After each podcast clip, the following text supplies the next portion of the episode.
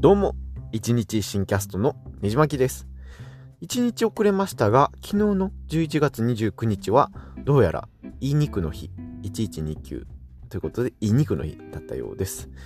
で、せっかくの機会なので、世界一周旅行中に食べた印象に残ったお肉の話をしたいと思います。まず一つ目がですね、ハンギっていうマオリ族の料理ですね。で、これがですね、穴を掘って土の中でいぶして作るニュージーランドのマオリ族の現地民族の伝統料理なんですね。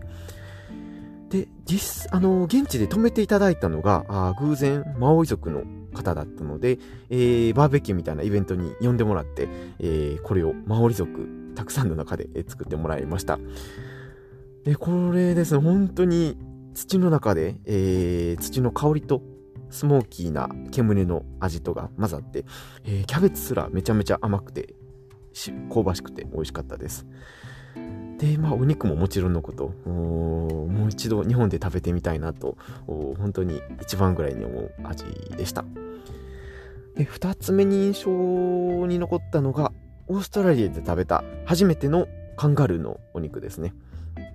で、平成最後の晩餐ということで、4月30日に令和直前の夜にオーストラリアで一人でカンガルーをスーパーで買って焼いて食べたんですけども、これもなかなかいい思い出でした。で、ちょっとですね、カンガルーってことで固めで臭みがあるんですね。なので正直好みは分かれると思うんですけども、牛肉より安いので、案外いけるなと思いました。で、他にはですね、ペルーでアルパカの、白くてモフモフの動物のアルパカのですね、ミートを食べて、これはですね、正直それほど美味しいってわけじゃなかったんですけども、肉質がですね、どうしてもパサパサボロボロする感じで、観光した時に一回食べていいかなと思うかどうかぐらいの話でしたね。いた方はぜひ試してみてください。で、最後に印象にですね、特に残ったのがモロッコのフェスっていう観光都市で食べたレモンチキンのタジン鍋ですね。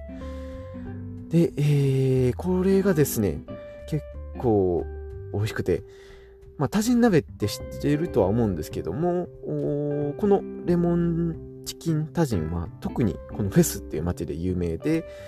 本当に野菜と鶏肉の脂が一緒になってずっと煮込まれた料理なので、味も本当に深くて、日本の料理とはまた違った凄さがあるなと思いました。で、結構立派な大きい多人鍋、でも日本円で500円ぐらいだったので、非常にもう現地で何回も食べてました。で、ねじまきブログの方に写真とかも載せてみたんですけども、見返すだけですね、本当によだれが出そうなほど美味しくて、また食べれたらいいなとは思うんですけども、老後にどっか行けるかなレベルで、多分一生に一度の味になったんじゃないかなと思います。ということで、そろそろ話を終えたいなと思います。